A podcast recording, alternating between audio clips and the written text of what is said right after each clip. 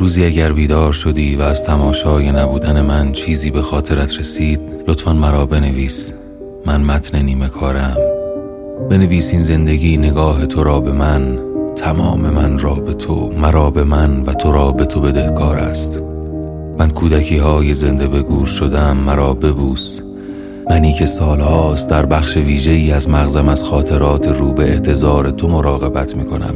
به کسی جز خودت نمیتواند این کارمند اتاق بایگانی را بازنشسته کند. مرا ببوس زیر باران سنگهای این همشهری ها، مرا ببوس که خلاص شوم.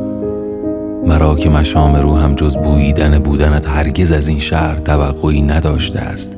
چیزی نمیتواند بوی عطر تو را از راهروهای جوانی من پاک کند. لطفاً ما را ببر به آن روزها، به لحظه‌ای قبل از آن که مکث کردی و گفتی دیوارها هرگز نمیرسند به هم، و من دست بردم به ترکهای این پوسیده دل، به آجرها، به سیمانها، بلکه یک قدم نزدیکتر شوم. برگرد و آوار شده‌ات را تماشا کن. برگرد و ما را تماشا کن، ما صاحب خانه های دل مرده را که امروز ویرانه های من را به آدم ها اجاره می دهیم.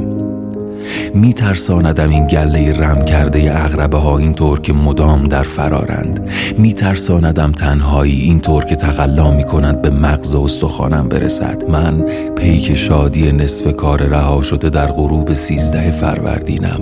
برگرد و تمامم کن. ببین که آخرین سلول های این مجسمه یخی هم دوچار آب شدنند. معلوم است که قطار این واژه های مغرورم تو را به من نمی رسانند. اما روزی اگر بیدار شدی و از تماشای نبودن من چیزی به خاطرت رسید، لطفاً مرا بنویس. من متن نیمه کارم.